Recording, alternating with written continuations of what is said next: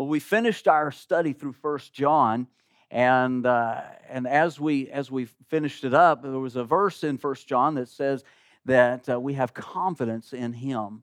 That if we ask anything according to His will, He hears us, and we know if He hears us, we have the petition that we ask of Him. And, and so, uh, as, as I was uh, studying and preparing for those messages, God began to work in my heart. Se- this series of messages we're starting today on, uh, on prayer. And I'm, I'm, excited about how God is going to use this in our lives. I pray that we will grow in, uh, in our prayer lives to, uh, to honor the Lord and to, and to see how desperately we need Him. You know, if uh, I, I was thinking, I was thinking uh, this this past week. I, I like to, I like when Mackenzie goes to Costco and and uh, she'll buy a bag of frozen berries, and I, I, I, like especially when it's just all cherries, and uh, she'll get those and and uh, and, I, and, so during the week I'll I'll pull that bag out and I'll pour a bunch of them in the blender.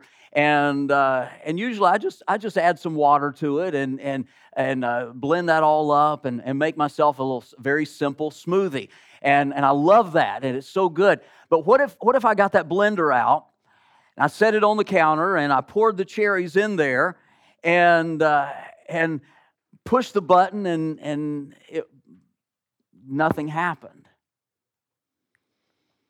I, I, could, I could just give up on having my smoothie th- that day, or I could, I could say, I could say it's probably the cherries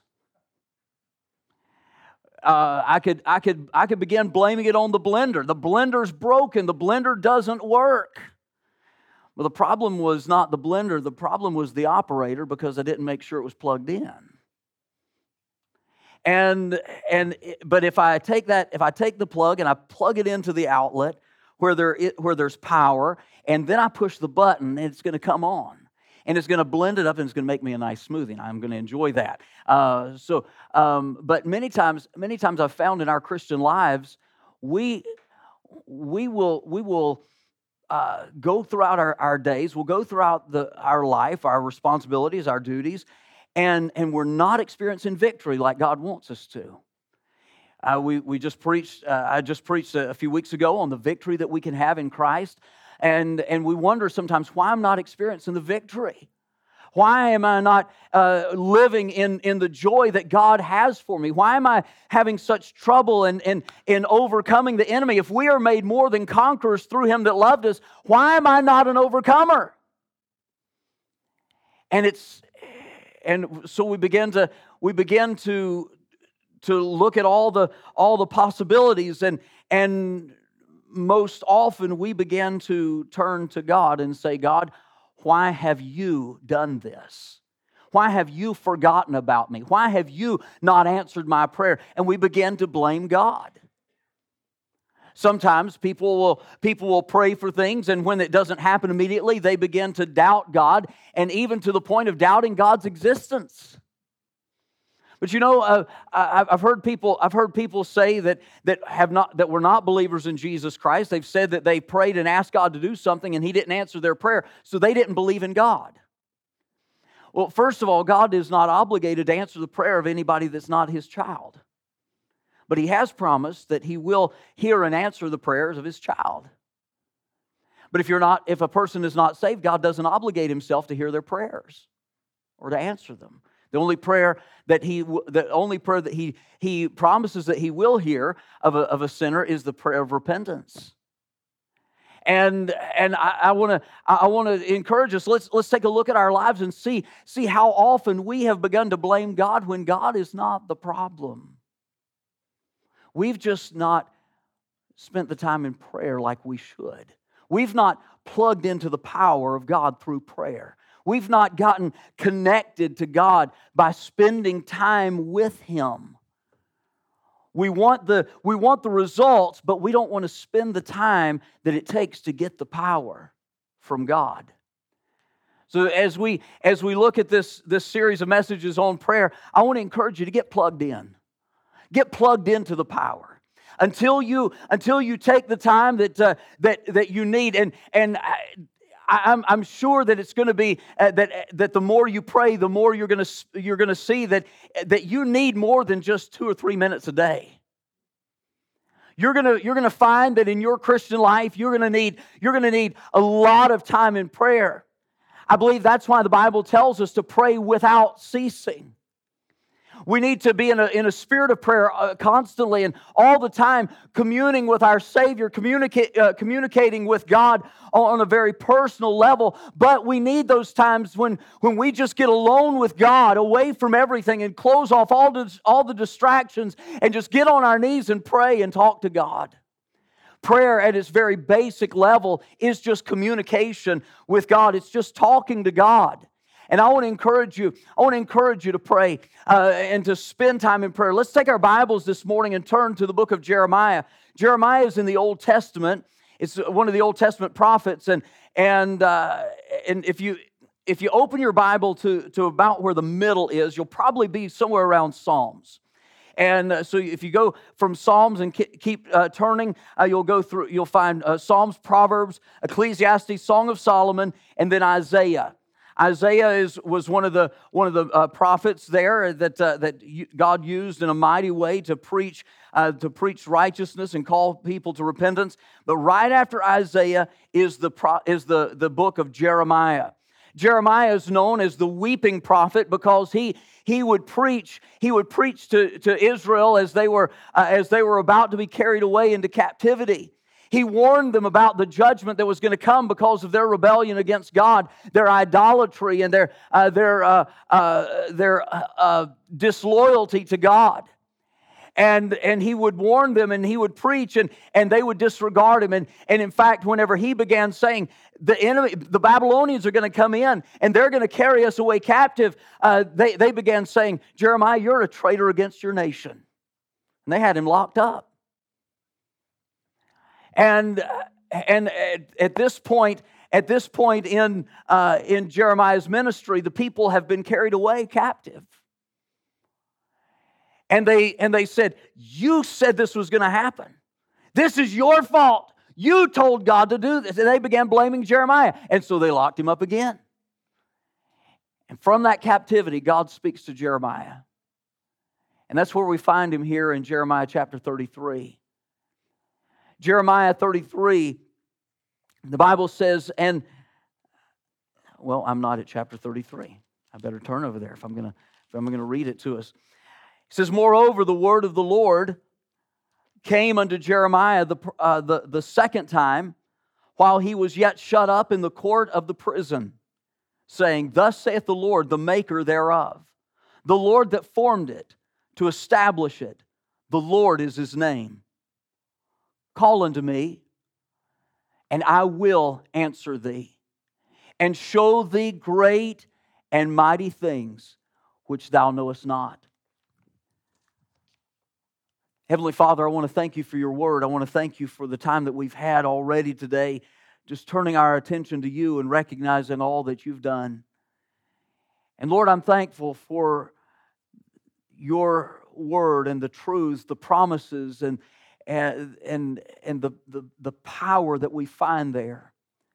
Help us each day to spend time in your word and help us to spend time in prayer, getting connected to you, plugging in to the power of God. Lord, I pray that you'd speak through me and help the words of my mouth and meditation of my heart to be acceptable in your sight. Help, help this message to challenge us and Lord, help, help us to receive your word, for to, to change us, uh, to be more uh, like you, and to be more effective in our, in our Christian lives.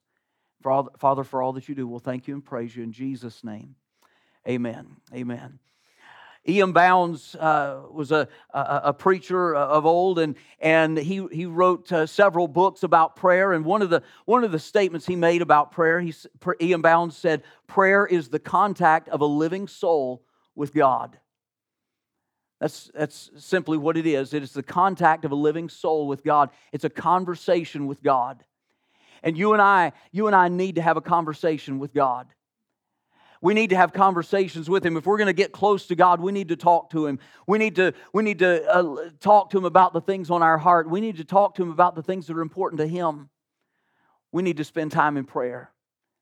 as uh, years ago as I when I met Mackenzie and as we were as we were growing in our our relationship and uh, getting to know each other more and more uh, that that required a lot of time uh, talking and we would talk on the phone and she was up in oregon and i was all the way across the country in georgia and, and we would talk on the phone and, and her brother her brother would always try to, to save some money on, uh, on uh, long distance phone calls by trying uh, internet calls and, and back then those didn't work and it was frustrating. We'd spend an hour and get to say you know, and that was about it. And uh, and uh, so we we we talk on the phone and pay the long distance bills, and uh, or or we would we would fax letters back and forth to each other, and and that was a lot of fun. Uh, but we'd spend all this time talking and and reading each other's uh, uh, communication and and just getting to know each other. And it happened because we spent that time with each other. And many of you I've, I've had the privilege of getting to know and spending some time. Yesterday we, we went over to, to chino to, uh, uh, to the, the, ballpark over there and just had a great time a picnic and, and softball game. Grace, uh, grace baptist church over in corona uh, met us over there and we just had a wonderful time together and just hanging out talking, getting to know each other a little better, and strengthening those relationships. And I want to encourage you to, to be involved in those kinds of things, get, get connected and, and, uh, and uh, strengthened in, in the relationship with your church family. But the most important relationship that you and I have is our relationship with God. How do we get to know Him? How are we going to grow in our relationship with Him? How are we going to grow in our fellowship with Him and our faith in Him? It's going to come by spending much time in His Word hearing what he has to say to us. And it's going to come as we talk to him. George Mueller was a, was a, a preacher uh, over, in, um, over in Europe. And uh, he, he, was, uh, he got a burden.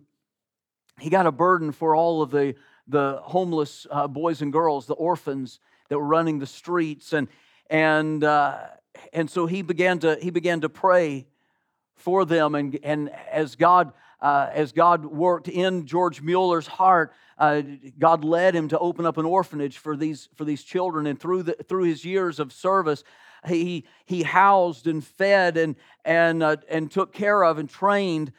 Oh, uh, the numbers are, are over 10,000 orphans and had influence in their lives. But uh, and through all of that, George never sent one letter out to ask people for money. He never, he never went to, uh, to churches and asked them to, ask them to, to donate uh, goods to, uh, to the, the orphanages.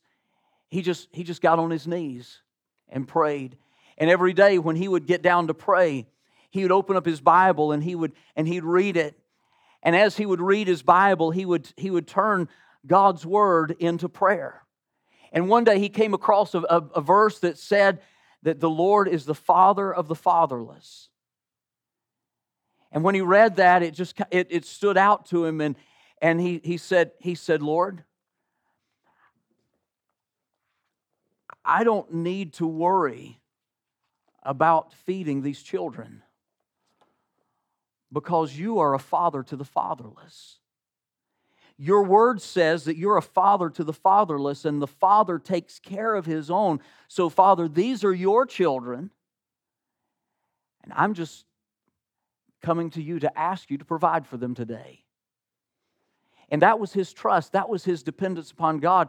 That, that was his faith in God. And, and as he trusted God in that way, uh, the, Bible, uh, uh, the, the Bible's promises uh, for, for God's provision, George saw God answer prayer after prayer after prayer. God, uh, God, worked in his heart and helped him to see that the promises of God are true, that they are right, and God keeps his word. And so, and so George Mueller would read the promises of God and he would turn it around to God in prayer. See, uh, we, we have such a need to pray, but so often we don't for the Christian life, prayer is not really optional, it is needful. We need to pray. We look around at the world around us and we see, we see the sin, the degradation, we see the destruction that, take, that takes place in the lives of, of men, women, boys, and girls because uh, they're giving in to sin. And we look at churches that are supposed to be preaching the Word of God and preaching the truth that will set people free. And we see that these churches are not preaching truth, but they're preaching something to make people feel good. The Bible says that they're heaping to this, themselves teachers having itching ears. Their, their ears are itching and, and they want somebody somebody to come and scratch their ears and make them feel good. But we're not called to make people feel good. We're called to preach the truth of God's word because it's truth that will set us free. There was a, there was a prophet uh, there in the Old Testament, a prophet in Israel that was called to preach uh, and to, to give, give the word of the, uh, of the Lord to the king. And, and as he came into the king's presence, some of the other prophets came around and said, Now, this is what we've told him.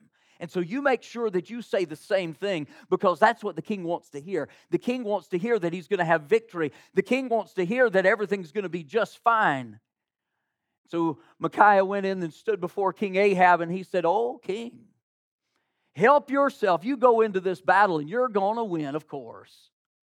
But the way he said it must have been sarcastic or something because the king could tell right away that he was not speaking the word of the Lord. And he said, How many times have I told you to, you only speak to me in the word of the Lord? He said, All right, you're going to go out there into battle and you're going to die. Your blood is going to be shed out there and you're, going to, you're not going to come back alive. And the king said, Didn't I tell you that he, all he wants to speak against me is evil? Lock him up in prison and feed him with, with water and bread of affliction until I come back in peace. And Micaiah said, if you, if you do come back in peace, then you know that I haven't spoken the word of the Lord. Many times people are like King Ahab, they don't want to hear the truth of God's word. Jeremiah had preached the truth from God and had communicated God's truth to the people, but they didn't like what they heard, and so they locked him up in prison. People don't like to hear truth. They turn their ears away from truth and they want to turn truth into, into a lie and they want to believe something that makes them feel good. That's why, that's why when we speak the truth, even when we speak the truth in love, there are those in our world around us that will say that we hate them. We don't hate people, we love them enough to speak the truth. The Bible says that faithful are the wounds of a friend, but the kisses of an enemy are deceitful. We want to speak truth. We want to tell them the truth. We want to tell uh, this world that, that there is a Savior who will, re- who will redeem them and save them from their sins so they no longer have to carry a- around the load of sin. They don't have to go around uh, and go through life uh, wondering what's going to happen if I die. They can know of certain, with certainty that when they die, they're going to go to heaven. They can know this but they don't want to hear it. So, what do we do when churches are not preaching truth, when Christians are not standing for truth and living truth, when sin is running rampant, when there are needs all around us? What do we do? We pray.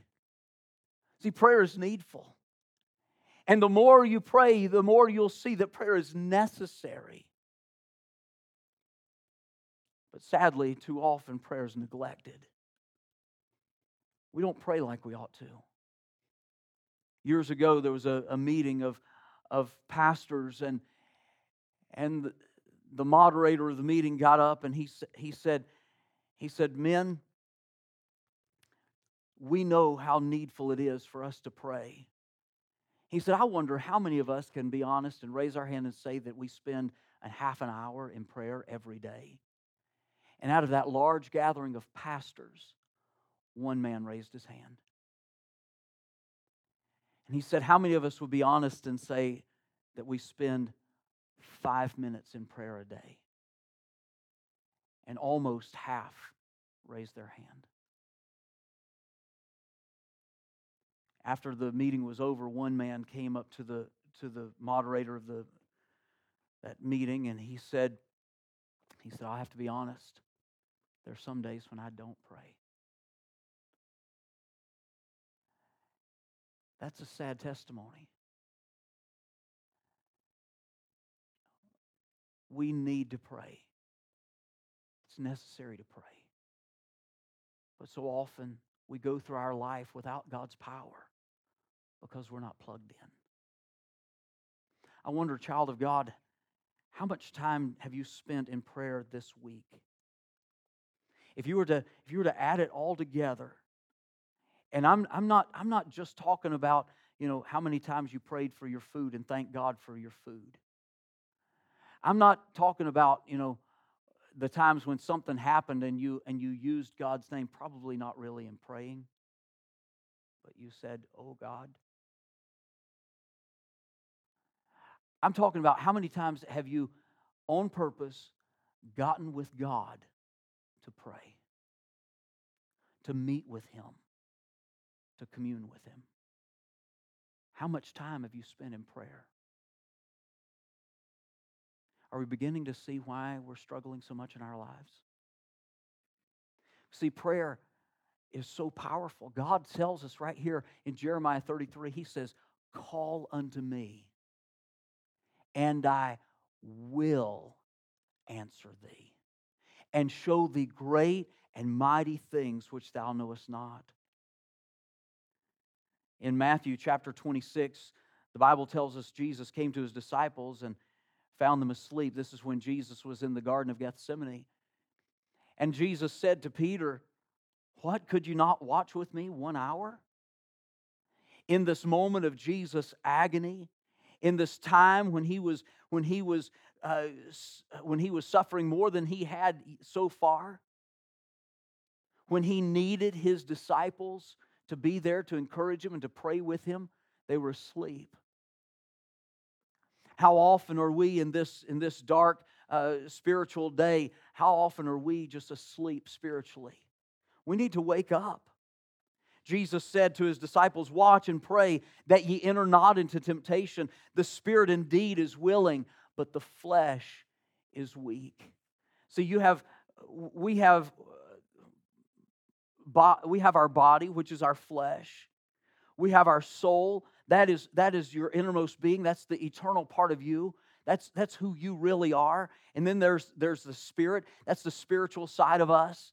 That's the, that's the part that, is, uh, that, uh, we, that comes alive the moment we get, uh, we get saved.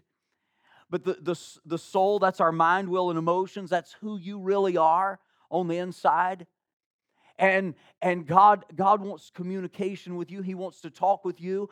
And and we we need to spend time with god. The, the bible says the spirit is willing the flesh is weak but the soul is the decision making side of us.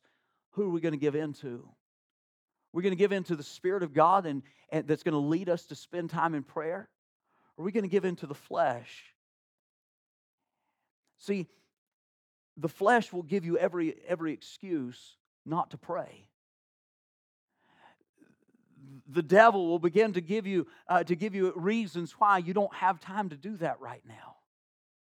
The world will, will say, well, you need to do this and you've got to do this, and, and begin to, to begin, begin to shape your, your schedule for you if you're not careful. But the Word of God says we need to pray. I think of Mary and Martha, uh, the, the sisters of Lazarus, and, and they were hosting Jesus in their home, and Martha was cumbered about much with much serving, the Bible says, and she was just uh, she was trying to get everything just perfect for Jesus and, and working so hard and trying to get everything just right. And meanwhile, Jesus is sitting in the in the the I guess the great room, whatever the the living room or whatever, in there in the house. And as he's sitting speaking and everything, there's Mary sitting at Jesus' feet, listening, taking time with Jesus, just sitting there listening to what Jesus has to say. Martha comes in and says, "Lord, don't you care? Don't you see that I'm all busy here? I'm frazzled. I'm working my fingers to the bone. I'm trying to get everything just right, and she's just sitting there." Jesus said, "Martha." You're so busy. Mary's chosen the, the good part, which is not going to be taken away from her. That's not going to be taken away. This is the better part. This is the best part. We need, hey, it's, it's, good to, it's good to be busy. It's good to be working. It's good to be laboring. We need to labor. We need to serve. We need to be working hard. But let's not neglect our time with Jesus. Because it's that time with Jesus that enables us to be more effective when we're doing the working. See, when we work, we work, but when we pray, God works and He, he works through us and He makes our work more effective. I want to share just, I've got several things here I want to share with you this morning uh, concerning prayer, and I want to work through it quickly. And, and I, I, hope and pray that we'll, we'll grasp the truth of this. But I, am hoping that, that, what, that this message today will just kind of whet your appetite a little bit, and you'll take these things and go home and study it some more and, and dive deep into these and, and spend some time in prayer. First of all, I want, you, I want us to see that we have access we have access to God in prayer. We don't have to, we don't have to, uh, to, to go to some person and talk to some person and for them to pray for us. We have direct access to God in the, in the Old Testament, the, the people would bring their, their sacrifices to the, temp, uh, to the tabernacle or to the temple, and they would give it to the priests and the Levites, and, and the priests would take it and, and they would kill that offering and they would offer it as a burnt sacrifice there on the altar. And, and then the, they would uh, then they would wash there at the laver, and then they could go into the into the holy place and, and partake of the the uh, the showbread or uh, burn the candles there, the, the seven uh, seven golden candlesticks, and they could all offer incense there on the altar and that's as far as the, as the priest could go. But one time a year, the man who held the position as high priest, one time a year, he could go into the Holy of Holies that place that represented the presence of God, the place where God dwelled. And one time a year, the high priest could go into that Holy of Holies and take the blood of the atoning lamb and, and put it there on the, on the mercy seat there in the Holy of Holies. But, uh, but that was, he was limited to one time a year. That Holy of Holies was separated from the holy place by a veil that hung uh, there uh, in the, in the tabernacle or the temple later on uh, when it was built. And uh, the Bible tells us, though, when Jesus died on the cross, when Jesus yielded up the, the ghost, when he bowed his head and said, and said, Father, into thy hands I commend my spirit, and he yielded up the ghost, uh, the Bible tells us that the, the Bible tells us that the veil in the temple rent from top to bottom.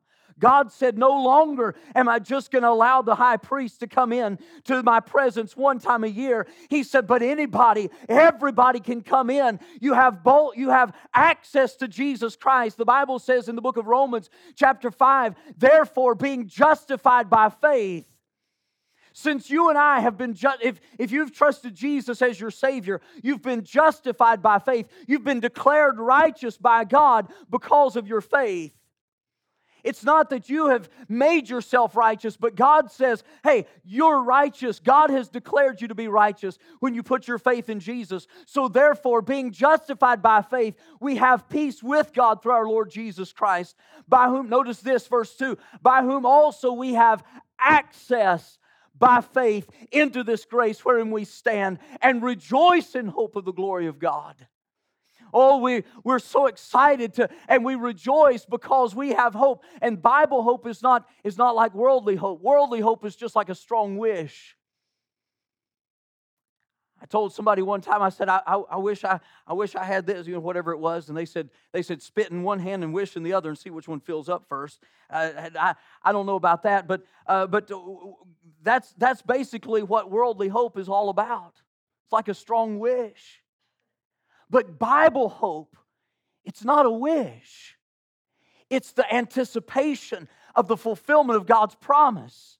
And, and we have, because of our faith in Jesus Christ, we anticipate the fulfillment of God's promise that one day we will be in, uh, in the physical presence of God for all eternity, there uh, in the, uh, basking in the glory of God. But right now we have access into His presence through faith by grace uh, we can access access his presence. We can go into his presence and we can talk to him. We can pray to him. We can talk we, we can spend time with him. The bible says in hebrews chapter 4 seeing then that we have a, a great high priest that is passed into the heavens jesus the son of god. Let us hold fast our profession for we have not an high priest which cannot be touched with the feeling of our infirmities but was in all points tempted like as we are, yet without sin.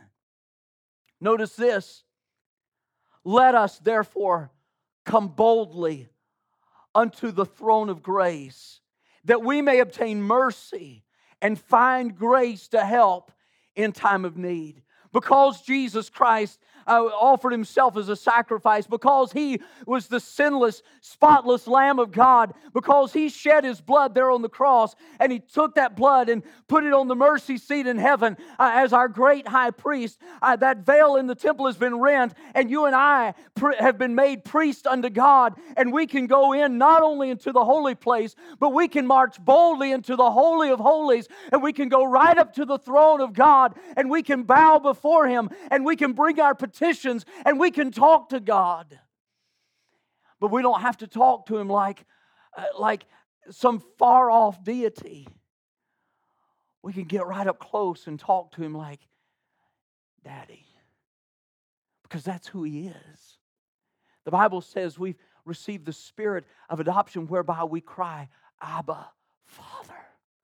Daddy. Uh, we, we can talk to God and, ha- and have a close relationship. Now, I don't know, you might not have had a good and close relationship with your dad. I thank God for my dad and the good uh, relationship that we have. He called me, he called me yesterday and he, he had, uh, the, the word finally got all the way to North Carolina about the earthquakes out here. And, and so my dad called and, and asked about us, you know, making sure everybody's okay. And, and I spent about an hour on the phone with my dad and I, I just uh, really enjoyed that time with him. I'm grateful grateful. I'm grateful that, that I have a good relationship with my dad.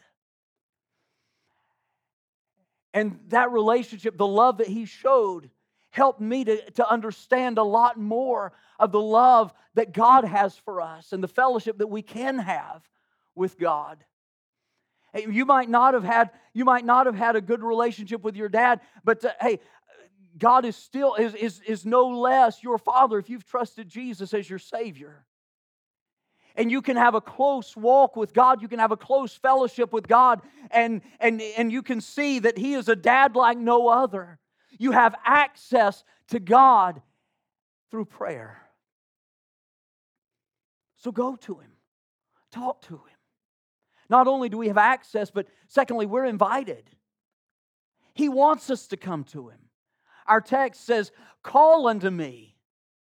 God says, Hey, call out to me. Come talk to me. Speak to me. He said, and I will answer thee. He's not gonna, he's not gonna ignore you. He's not gonna, he's not gonna be too busy to hear from you. God is, is able to do exceeding abundantly above all that we ask or think. And one of those things that He's able to do is He's able to listen to every one of us at the same time and understand the conversations and do something about it all at the same time. Isn't that incredible? That's the kind of God we serve. Hey, and we're invited to come to Him. I, we, we could we could travel across the country and go to go to Washington D.C. and and go to Pennsylvania Avenue and uh, walk up there to, uh, to uh, the White House. And I've heard they, they've got the tours going to the White House again. And you might, you might uh, get scheduled for a tour uh, there of the White House and begin going through uh, that, that beautiful, beautiful building. And, and, and part of the way through, you might say, you know what? I want to go to the Oval Office and talk to the president. You might turn around, you might just start walking to whatever, whatever direction it is to go to the Oval Office, but after a while, you're going to find somebody that says, Nope, you can't come this way. Uh, you, can I help you find your way? You need to be back over. The, you know, you can't go because we don't necessarily have access just to anywhere we want to go. Just because, just because you are an American doesn't mean that you can automatically just show up at the White House and go and have coffee with the president, right? You don't have that access.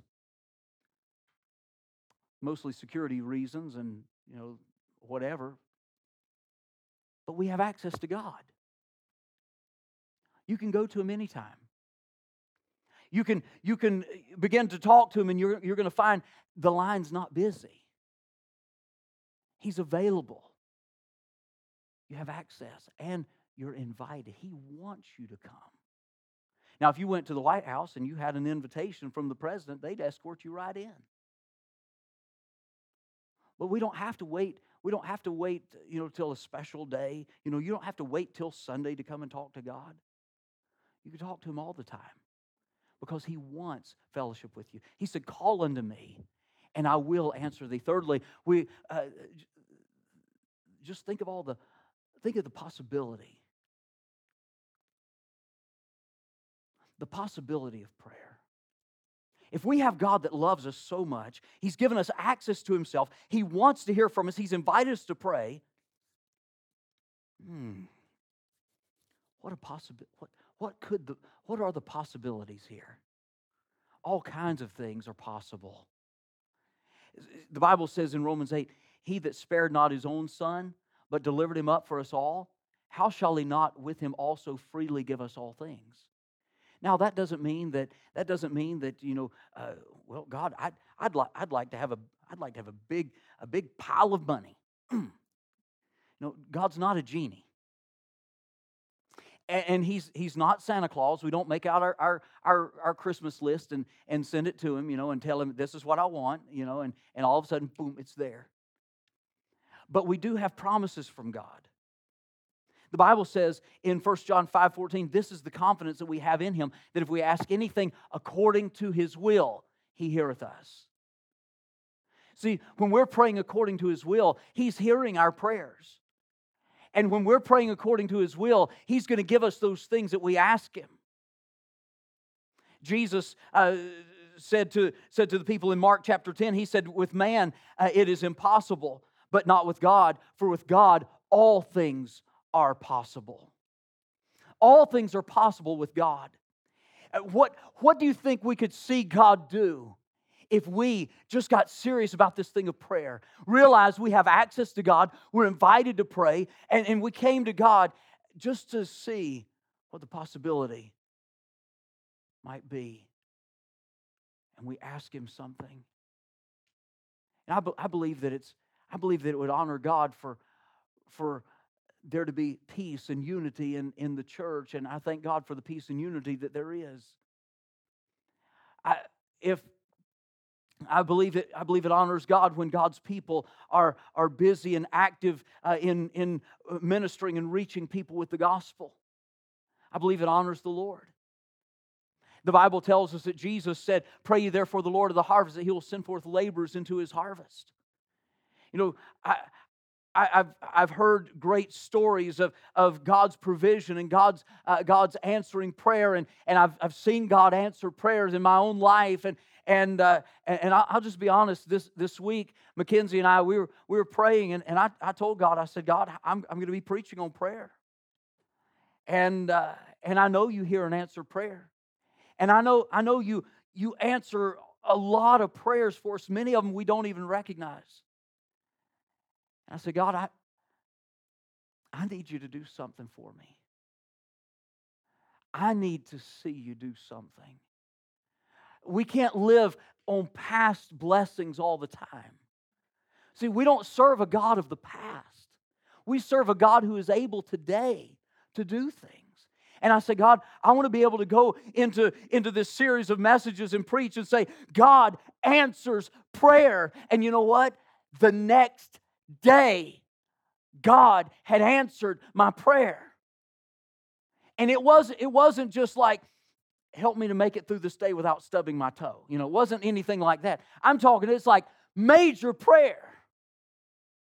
And God answered it the next day. That's incredible. That's amazing to see God work like that.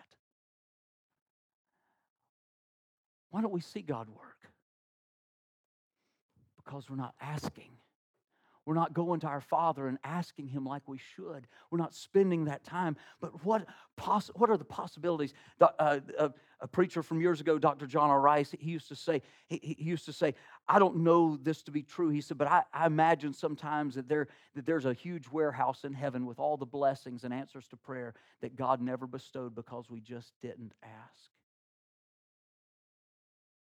I'd hate to think that there were things that God wanted to give us See, He's able to give it, and, and many times He does bless us, but, but God wants us to ask Him. In, in uh, Dr. Uh, or Pastor uh, Charles Spurgeon, He pastored the Metropolitan Baptist Tabernacle there in, in uh, England for many, many years back in the 1800s. And he, uh, Spurgeon said, Prayer is the slender nerve that moveth the muscles of omnipotence. You ever, you ever bumped your funny bone? You know, it's not very funny. I don't know why they call it that. Probably because it's funny to everybody else when you bump it, but um, but it's just that it's very sensitive. Little nerve, and ooh, gets you gets you going, doesn't it? Prayer is is the is a nerve. Uh, Spurgeon said that moves the muscles of omnipotence. When we pray, God gets to working. God gets to working. He said, Call unto me, and I will answer thee and show thee great and mighty things which thou knowest not. The possibility of prayer. There's so many things that God will do and God wants to do. Now, He's not necessarily going to, give, you a, uh, give you a Bentley or, or uh, something like that. He's not necessarily going to give you the uh, give you the you know a, a, big house or, or whatever. I mean, he might if he sees that that's if that's according to his will and his plan for your life. But he's not necessarily going to do those things. But what he is going to do is he is going to help you to grow and help situations in your life be uh, used for his honor and glory. He is going to help you to be strengthened in your Christian life so that you can be a better witness to somebody. He is going to help you to grow in your sensitivity to, to others' needs for you to share the gospel with them. He is going to help you be effective in, in reaching people with the gospel and, and uh, and being effective in, in fulfilling his calling on our lives to seek first the kingdom of God and his righteousness. And he said, All these other things, he said, I'll add unto you. I'll take care of your food, I'll take care of your clothes, I'll take care of you. If we'll just trust him. I've, I've heard testimonies of of people uh, ministries that needed that needed an, a, a certain uh, amount to pay the bills and as they began praying, they began praying for that. You know, they, they began praying for the exact amount. I mean, down to the penny, and it was some odd uh, amount, like something, you know, several thousand dollars, and you know, several hundred dollars, and then you know, like twenty-seven cents or something. And over, and they needed it. They needed it in a week's time. And with over the course of that week, God began to send money in. And when they added it all up to the penny, it was exactly what they needed. I, have told you the stories of, uh, from our own life when, when uh, I was assistant pastor up in Astoria, Oregon, and was I was making probably altogether about five or six hundred dollars a month, and had to pay rent and had to had to you know uh, pay uh, the utilities and and uh, all those kinds of things, and and Mackenzie was expecting Levi, and uh, and we were we didn't have insurance, so all of it was coming out of pocket, and and I'd paid my bills already that month. I'd already been paid, and we'd paid all our bills, and, and we were trying to save up and, uh, enough to pay uh, for the birth. But uh, a few weeks before the, the birth, uh, the office manager came in and said, "When you come next week, I need to I need you to pay the full bill, all pay everything for the birth and all of that." And I was like, Ew. and we're talking about I needed I needed over a thousand dollars, and I had no human means of, of getting that because I'd already been paid and I only made like 600 a month. So we made the drive from the Portland area back up to Astoria, Oregon, and got, uh, walked into the kitchen. And Mackenzie said, "Mackenzie said, Philip, what are we going to do?" And I said, "The only thing we know to do." And we got on our knees and we began to pray and said, "God, you've called us up here. We're doing what you've called us to do. We don't have this money, so but you know we need it. So you know, we want to give you this bill. We believe it's yours and ask you to pay for it. And, and uh, got up off, off of our knees and, and uh, went out to the mailbox. And there in the mailbox was a, was a check for, I, I think, it, I think it was like 700 or $800, something like that. And over the next few days, everything else that we needed and more came in and we had not we had not told anybody. Hey and in order for that check to be there god had to put it on somebody's heart to send that check before we even needed we knew, uh, before we even knew that we needed it. It's, it's amazing isn't it how god works? The possibility of prayer. Hey but what about the promise of prayer? Look at number four the promise of prayer. He says call unto me and i what's the next word there church? Will. He said call unto me and i what will. I will answer thee. Call unto me and I will answer. That God says, I'm going to answer your prayers. Now, He doesn't always answer with yes, sometimes He says no. Like, you know, God, will you please, will you please help me to help me to, uh, to we, we, we all went and played some softball yesterday, so now we now some of us feel like you know we're we're major league, and so you know we, get, we began praying, God help help me to go and and uh, be able to be on the starting lineup for the Dodgers. No, but please, no. That's not in His plan for me. You know, it's it's not what God has for me. So I'm not going to ask it. But if I did, no. Sometimes it may, it may be something that God does have in His plan for me, but it might not be right now. And so God might say, wait a bit. But sometimes there are those things that we pray, like what I prayed this past week, and God answered the prayer right away. He said, yes. God does answer our prayers. And as He answers our prayers, He shows us great and mighty things which we know not. Many times, many times I've been thankful for God not answering the prayers that I thought that He wanted to answer my way, right?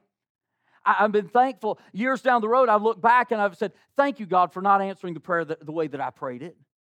Thank you for your wisdom and, and working things out according to your will and not according to mine.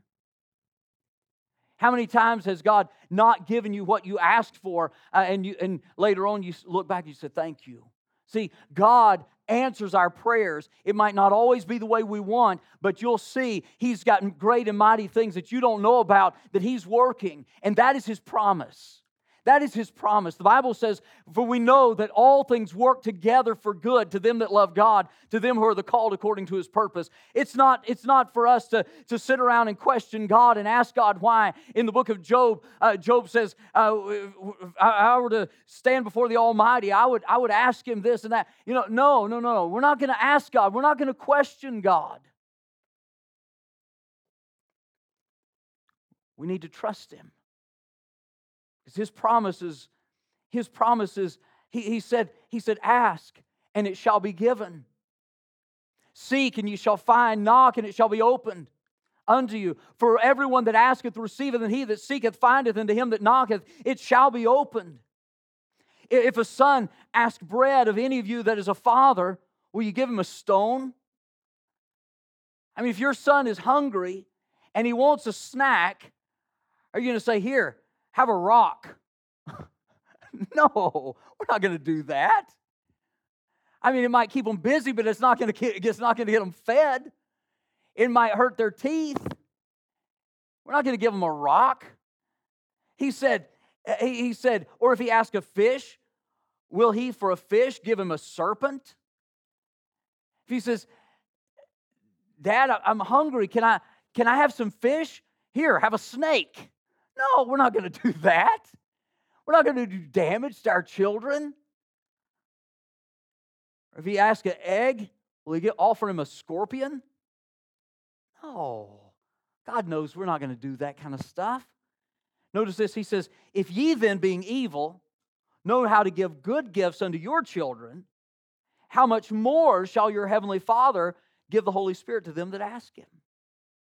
How much more is God going to give uh, through the Holy Spirit? Uh, give the Holy Spirit and give through the Holy Spirit the things that, that we need.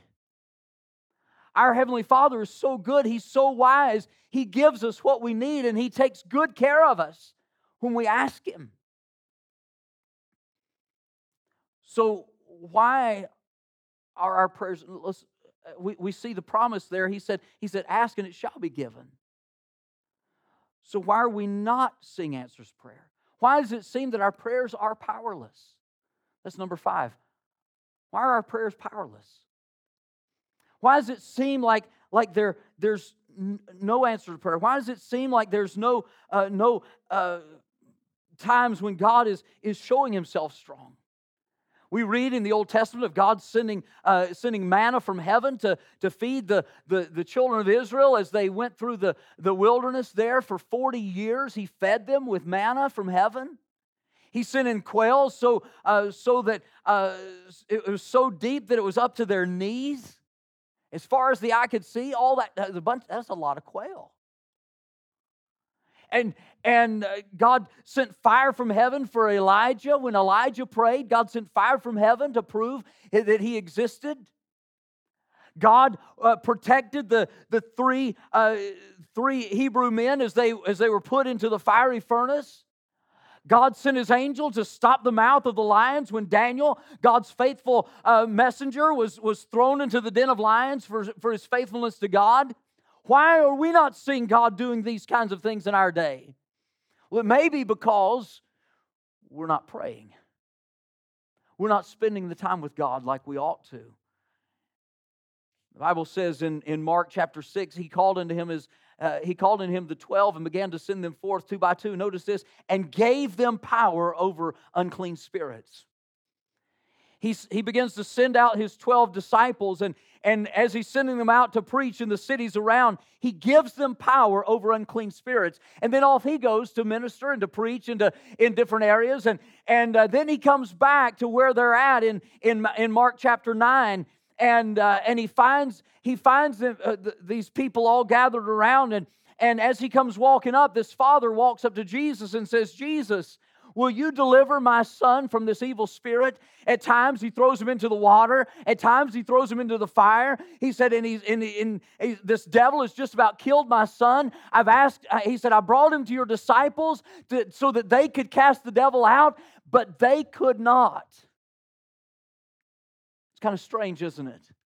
In chapter 6, Jesus gives them power over unclean spirits. But in chapter 9, they don't have power over unclean spirits.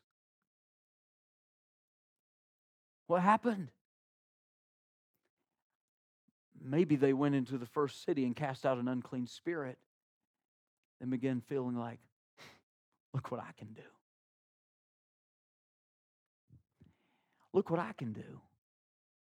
So they weren't spending the time with God, they weren't praying like they should have.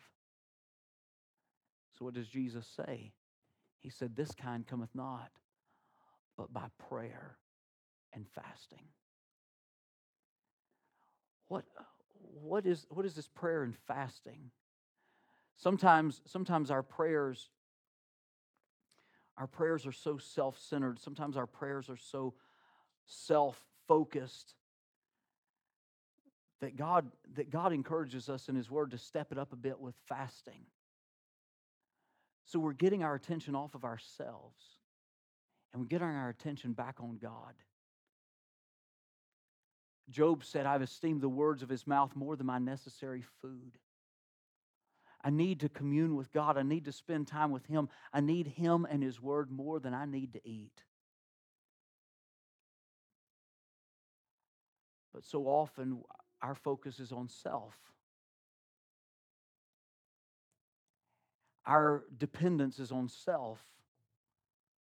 And you know, when you go through a day without spending time with God in prayer, you are living just as godless as an unbeliever because you're not depending on God to help you through your day. But when we go to God, and we pray, we're communicating our dependence upon Him. We're conveying our, our need for God to, to, to do His work in our lives. We're getting our attention off of ourselves and our focus back on Him. When Jesus taught His disciples to pray, He ended that prayer by saying, Thine is the kingdom and the power and the glory forever. In his prayer, he said, Thy will be done on earth as it is in heaven. See, we're not to we're not to be praying for our will to be done, but we're to pray in submission to His will, and we're to be focused on Him and His glory being uh, being uh, accomplished. In James, he says, "You fight in, in war, yet ye have not because ye ask not. Ye ask and receive not because ye ask amiss, that you might that you may consume it upon your lusts." And if we're if we're praying and asking God selfishly, if our focus is on ourselves uh, when we go to pray, God's not God's not going to hear those prayers because our focus is not where it should be on the glory of God. See, uh, if we remember from the past few weeks, the, the Christian life is lived by loving God and loving others the way God loves us. It's not lived by loving ourselves. The Christian life is, is a life lived focused on God and others, and, and it's not focused on ourselves. So when we come to God in prayer, we need to come to God with, with God's glory and others uh, being uh, others good in mind. The first time, the first prayers we see prayed in the Bible are when, when men of God were interceding for others. And the, the first one that we that we see very clearly is when Abraham was praying for God to spare Sodom. God, if, if you find 50 righteous there, will you spare the city? God said he was going to rain down fire and brimstone on Sodom. And God, would you, would you spare the city if you find if you find 50? Well, what about 45? Or 40 or 35 or 30 or 20 or God, would you spare it for 10? He was interceding. He wasn't focused on himself. He was concerned for his nephew Lot that was there and Lot's family.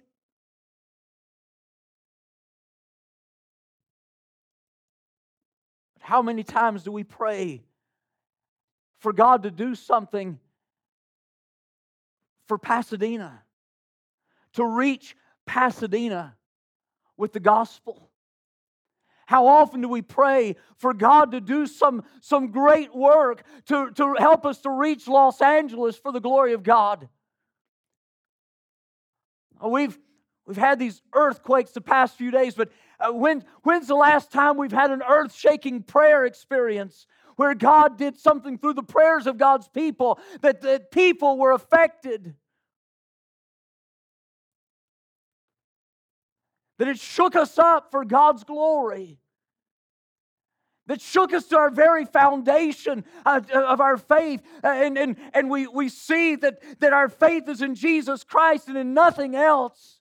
So often we get so tied into our jobs or so tied into our activities, so tied into our friendships that we forget that our foundation is God and His glory is all that really matters. When's the last time that we prayed that kind of prayer? When Elijah saw God do his great work of sending fire from heaven, he said, God, would you do this so they can know that there is a God in heaven and that you're at work in Israel and that we are, that, that I'm your prophet?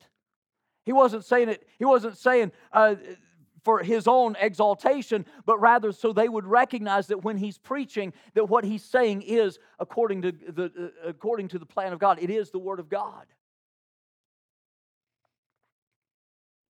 So why are we powerless? The psalmist said, If I regard iniquity in my heart, the Lord will not hear me. Iniquity is that is, is when we is that is that pull into sin, that that desire for sin. The Bible tells us there is pleasure in sin. And if we're giving place in our lives to allow to allow sin to remain, God says He's not hearing our prayers. If I regard iniquity in my heart, the Lord will not hear me. Hey, parents, if you told your kids to go clean their room and, and they came out, did you clean your room? Yes, I did. And you go in there looking, mm-mm. You know what they've done? They've regarded some things in their room out of place. They've allowed some things to be out of place in their room. They've, they've accepted it as, you know, it's okay. It's not that bad. It's not as bad as it was. It's not as bad as some rooms I've seen. Well, my stuff is, is more clean than my brother's stuff. You can tell we've had these conversations, right? Um, I used to give the same excuses to my mom. uh, but, but hey, what about the Christian life? God says this needs to be cleaned up this needs to be gotten out. You need to surrender that area of your life to me. Okay, God, so I'll, I'll give you that. And there, that's out. What about this? Oh, don't pay attention to that, God. We're, we're, we're tight, right? You know, hey, I'm going to go give out some tracts. I'm going to go I'm going to go uh, serve in, in children's ministry. I'm going to I'm going to help set up. So you don't have to worry about that, God. It's no big deal. I've got that under control. How many, how many of us can relate, right? We accept and allow some but the Bible says we do that, God's not hearing us. We can't, we, we can't allow sin, no matter how innocent it seems, because there is no innocent sin. Sin is evil, sin is destructive, sin is dangerous, and we need to get it all out of our lives. Sin is, the Bible says, sin is a reproach to any people.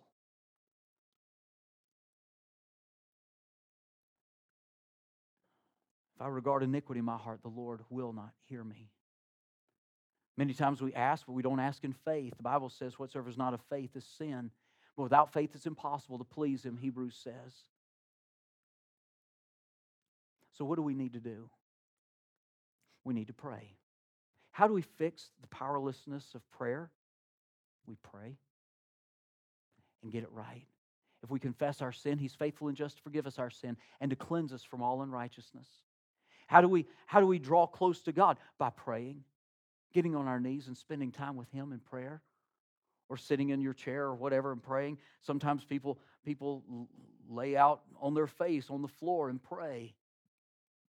Sometimes people pray walking around. But however, however you pray, hey, pray.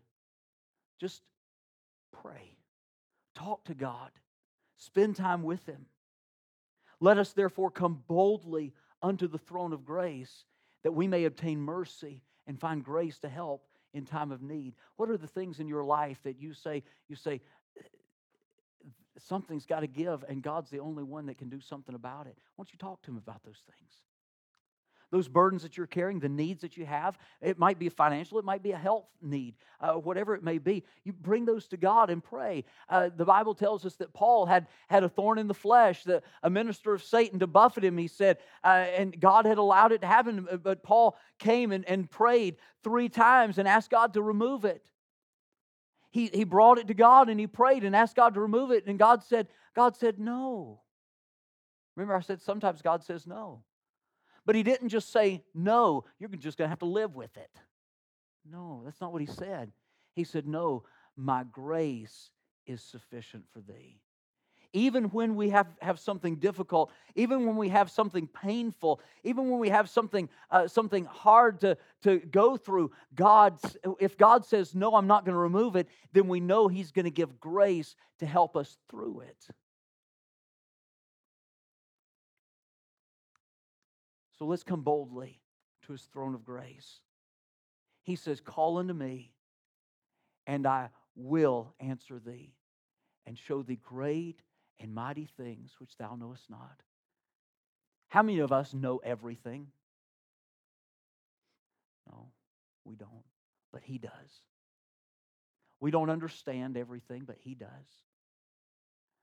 So let's just trust him. Let's bring our petitions to him. Let's talk to Him. Let's lay our needs out before Him and say, God, this is what we need. This is what we're asking.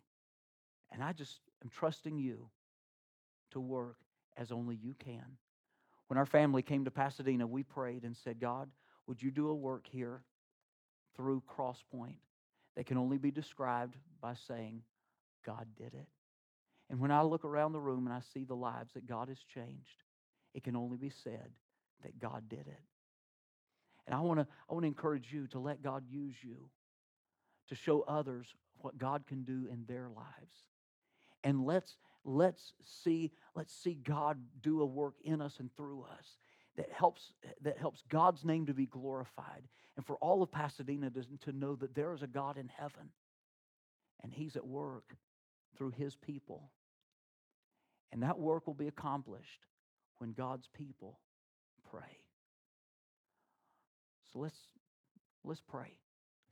I don't know what, what burdens you may have. I don't know what needs you may have, there's no time like right now to bring them to God. Do you have questions? Do you, do you need wisdom from God? Ask Him. The Bible says, if any of you lack wisdom, let him ask of God, which giveth to all men liberally and upbraideth not. He's not going to scold you for asking. Maybe there's some sin that God has pointed out in your life, some things that, that God has shown you that this isn't right. And when you, when you try to pray, uh, God, God brings that up. Hey, would you, would you talk to him about it? Would you confess it as sin and forsake it? Ask for him to strengthen you and give you, give you the, the grace to, to forsake that sin? If it's a sin that easily besets you, that you find yourself falling into time and time again, maybe, maybe you might want to find a brother or sister uh, here today and, and ask them to ask them to hold you accountable. But talk to God about it and pray and confess that as sin. Is there an area that you're battling? Talk to God. Let's not get in a hurry. You spend the time that you need with Him.